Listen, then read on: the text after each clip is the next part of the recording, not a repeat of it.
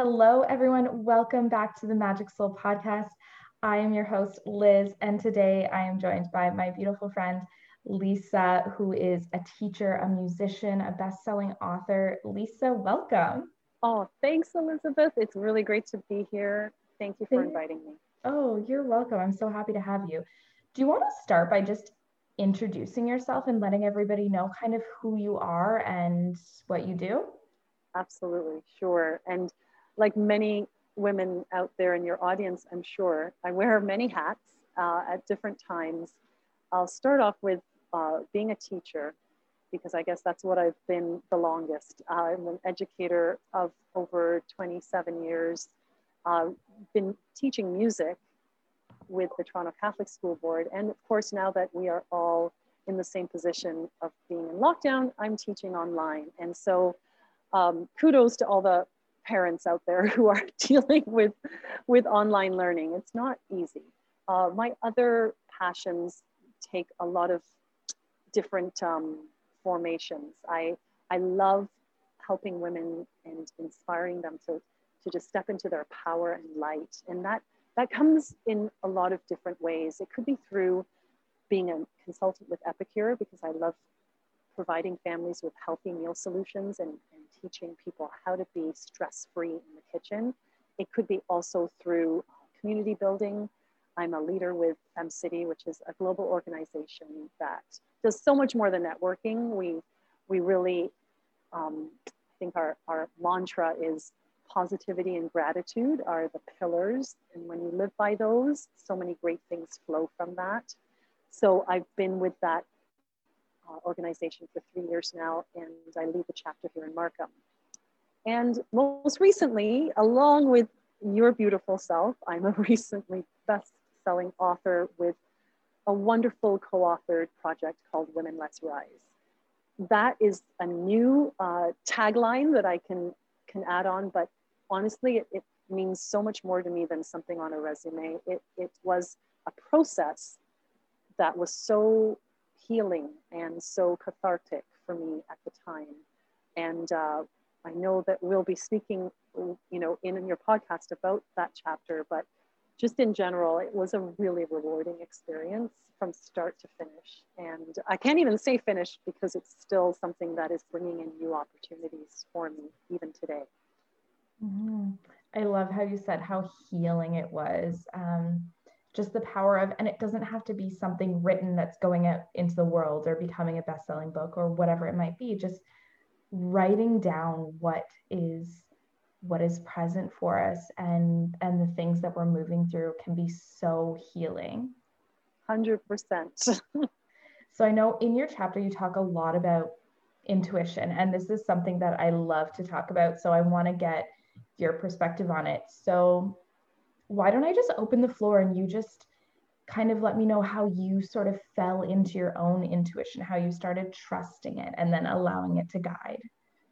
Yeah, absolutely. I, would be happy to talk about that. It was definitely a process. And one thing that I tried to um, capture in, in writing my chapter is that it's not something that for me, or I think for anyone, happens overnight.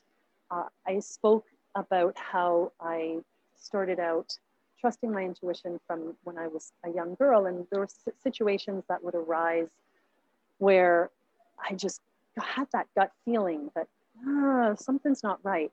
Now, we can all, you know, there's so many names for our intuition, our, our inner knowing, our inner child, our gut feelings, our higher self. And, and a lot of times, you know, people can feel sort of like the sense of, well, it's just so woo woo. Like, what, what do you mean by that? And I think that comes back to the fact that oftentimes in North American society, anyway, I find that we are often um, instructed, whether it's maybe by parents, by well meaning um, caregivers or teachers, that you should rely on logic because that is what is practical, that is what will be there for you what I explore in my chapter, though, is that I feel as women, a lot of times that's just not the right fit.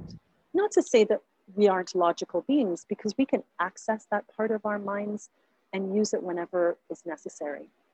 But I find that to deny the innate um, gut feelings, those instincts, that, that inner guidance system that we all have, when we deny that part of ourselves, we can end up feeling more stressed and anxious than we need to.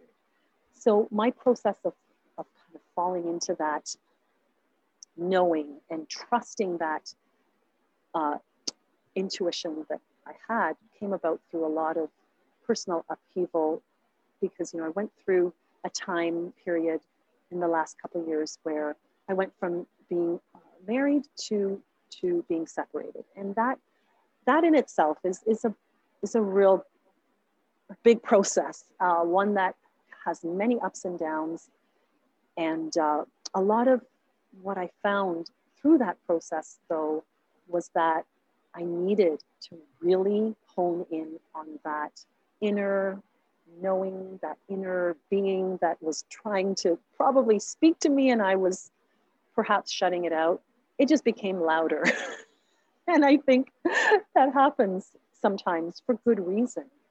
Uh, so I, I, I really tried to, uh, I realized that I needed to trust it more.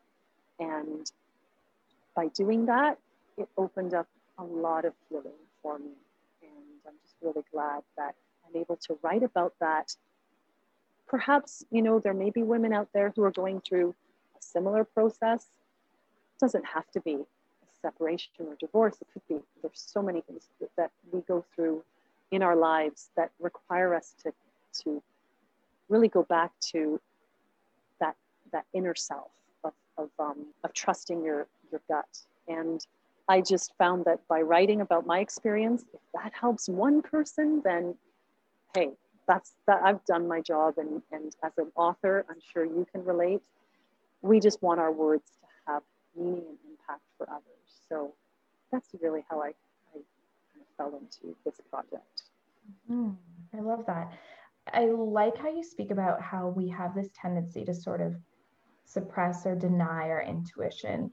And I do think it is very much uh, a result of the environment that we grow up in. Look at children, look at how like beautifully intuitive they are. Look at um, a baby, how they breathe perfectly, right? Like their body just knows how to breathe. And then us as adults are sucking it in and not expanding our diaphragm or a toddler that's learning to walk and they squat down perfectly. Like little things like this, but it's because they're they're so intuitive and their body knows exactly what it needs and what it needs to do and when it needs it. And we put on these layers of like shoulds and all of this stuff, and we get so disconnected from that.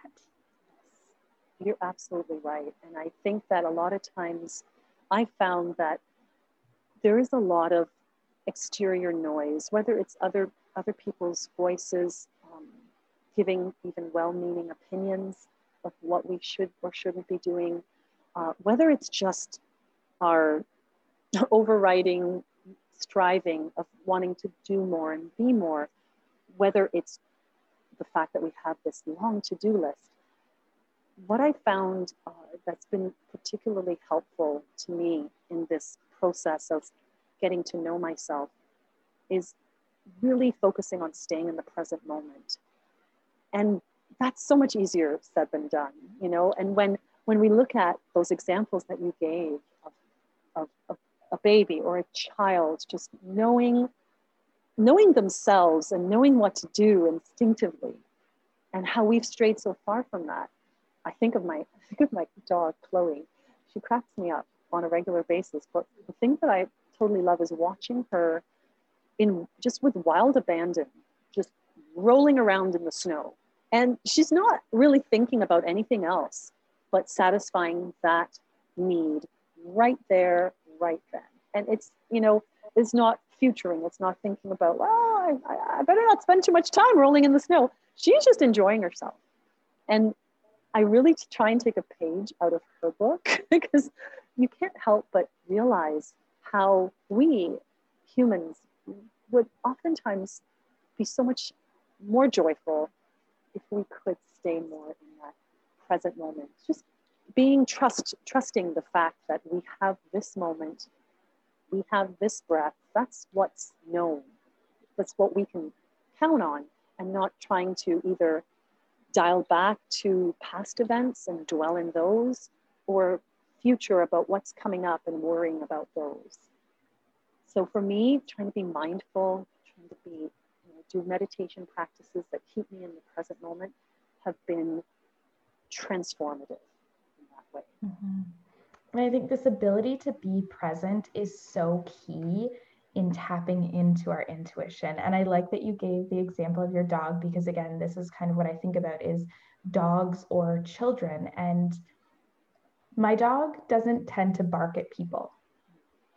There are very few times he has barked at people, but when he does, it's usually a sign that he's like, I don't want to be around that person.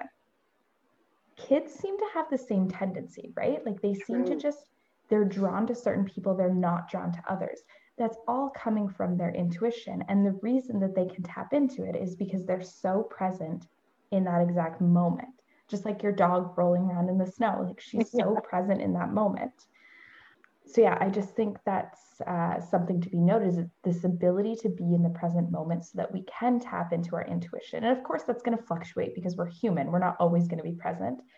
But what I was going to ask, and you touched on it, was some of the tools that you use. So you've created like a meditation practice for yourself that keeps you um, grounded in that moment. Yes, absolutely. I found that I, I really started to um, to reap the benefits of that during the first lockdown. So you know, um, I, I, I would say I was probably a dabbling meditator before that I, I do it at times. I would in, absolutely enjoy the benefits for the moment and then kind of forget about it and until there was something that perhaps um, you know some sort of uh, crisis or something that made me feel that okay no i need to to really go within what i found though during that extended period of time last year when we were all at home and, and sort of in the first time around not knowing what was going on. Um, I joined a few different, you know, kind of test drove a few different meditation practices, um, whether it be ones by Deepak Chopra, they were fabulous. Those that was my first taste, and then um, later on, as actually during the summer and into the fall, my naturopath introduced me to um, mindfulness practice, and I joined that through a course that she was doing online. That was just like mind blowing because that really allowed me to to to steep myself in the practice because it was several hours a week that we were online doing it together. It was a very experiential course. It wasn't theoretical, like, you know, this is what mindfulness is about, XYZ, write down notes. It was much more about experiencing it for yourself and in a group setting, and then practicing it on your own. So that was one thing that really grounded me. And I am continuing to do, although the course is done formally, I'm still um, tapping into that community because we have a maintenance course that we can all, as graduates, go to um, on a monthly basis. And, and that's wonderful too. Um, one other practice that I, I really want to encourage your listeners to look into, and you know, you might already be doing this, is a gratitude practice. Something that starts your day on a vibration that is about you know anything but yourself because we can get so uh, as the day goes on you know thinking about what's going on in our own little worlds what i think has really helped me tremendously is thinking about what I have to be grateful for and putting that, sending that love out as a vibration emanating from my heart. And I found that doing a gratitude ritual at the start of the day has, has been just a wonderful way to, again, tap into that intuitive power that we all have. Um, another part of that practice that I found really interesting is not just writing down a list. For sure, writing down five to 10 things is part of it. But another kind of twist to that is getting to the core of why you're grateful for it. And it's not something you need to note in your journal. I do sometimes, but other times I just repeat the list after I'm done and I think about why I'm grateful for that person or that situation or that thing. And again, what I, I really feel that it does is raises my vibration. Um, and it just makes me more attuned to all that I have to be thankful for and uh, puts in a good space to start the day. So those are some tools that I use on a, on a regular basis. Mm, I love that. I'm curious, switching gears a little bit, but I'm just curious what you have to say on this topic because I know you're also like really passionate about healthy, easy meals. Um, how does intuition link into the way that we're nourishing our bodies? Oh, that's such a great topic, Elizabeth. I I can speak on that one from experience because um, many many years ago, I I knew in my gut that something was wrong, and you know at that time I I was had just started seeing my my naturopath and turning to her uh, for advice when things were were going wrong with me medically. But I was also you know it's kind of in both worlds. Western medicine was basically telling me, there's nothing wrong with you. Just you know, go back to eating the way you've eaten all the time. But every time, but I knew every time I ate uh, wheat, anything with gluten, I'd just be mashed up and not feeling well. And and it could be, you know, it could have been minor symptoms and and or major ones, but I was not getting any affirmation so that was a time when I really had to trust my gut. And, and I say that literally and figuratively. Yeah. Uh, because I knew that my gut was messed up. Yet I kept being told, no, you you know, you're really fine because you don't have celiac. So just go back to norm to your normal diet. I'm really glad looking back on those days that I did trust my intuition on that score because um, I followed up by doing some other tests through my naturopath and realized that I had non-celiac gluten sensitivity. It wasn't something uh, 10, 12 years ago that, that was even that known or that um, researched or, or talked about. But when I heard that diagnosis, it really made sense. And I was like, oh, finally, okay. So I can just you know, go ahead with healing my gut and, and feeling much better by avoiding gluten. Um, it led me to uh, finding a company, a Canadian company that I then later became a, um, a consultant with, and I'm still with to today, Epicure. And I love their easy meal solutions because it allows it allows me to uh, cook for my family in a way that's safe for me. I'm not into making two meals, one gluten free for myself and one for my for the rest of my family. That like seemed seemed like a lot of work. And uh, even back then, when I joined Epicure um, seven and a half, almost eight years ago, I knew that that wasn't something that was feasible. So having those options, those healthy uh, meal solutions that you could make in minutes, it just really transformed my way of cooking for myself and my loved ones. And I knew I, I could trust what was in my food. So that is an awesome question. I'm really glad that we got to touch on that too.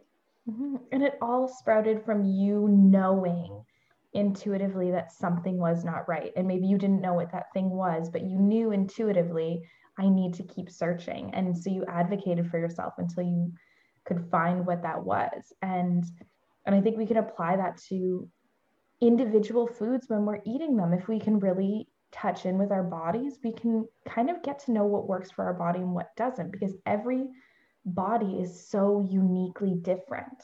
So, what works for you might not work for me, and vice versa.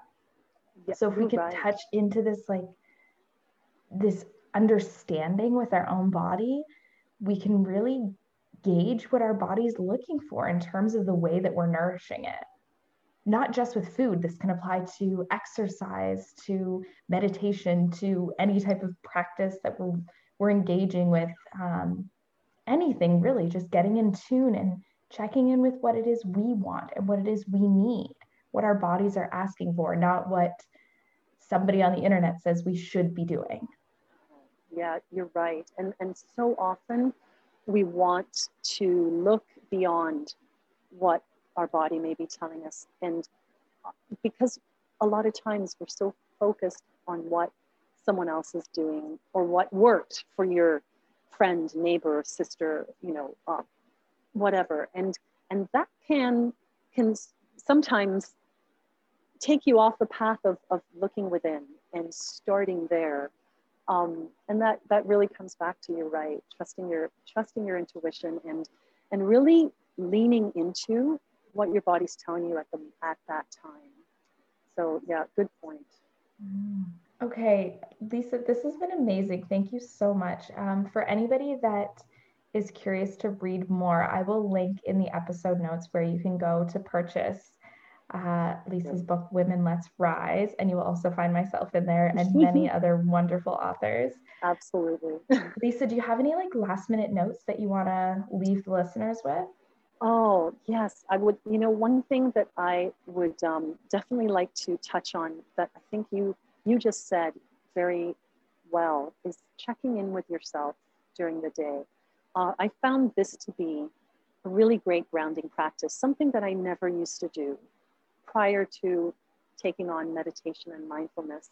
And it's just as simple as asking yourself, how am I feeling? And really connecting with whatever answer comes up. But I think it starts with awareness. And that's it's been a real life changer for me. Just taking a moment to, and it doesn't have to be in moments of stress.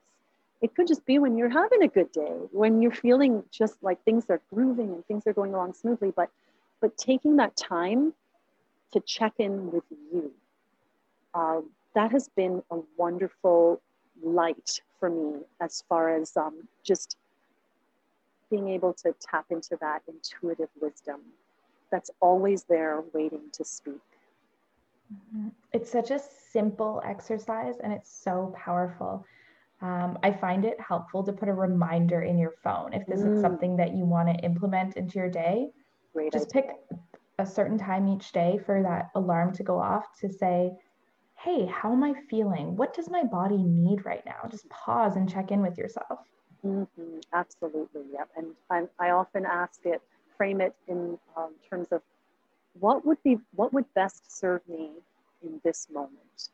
And you know that that answer can be very different depending on on the time of day and what is happening.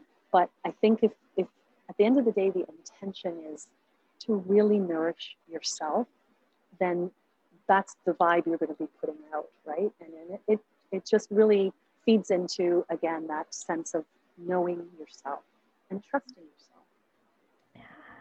Oh, I love that. Okay, Lisa, if anybody wants to get in touch with you, where is the best place for them to do that? Instagram, Facebook? Both, actually. Thanks. Yeah, definitely. Please reach out on either Facebook or Instagram. My handle is the same in both places. It's eatwell dot with Lisa, and I'm also on LinkedIn, Lisa Pinnock. And uh, I'd love to uh, meet your wonderful audience and continue the conversation at any time. Thanks, Liz. Amazing. Okay, thank you so much, everyone. I will link those. So if you're listening, you can just click and head on over to Lisa's pages and have a chat with her. Send me a message. Let me know what your biggest takeaways have been.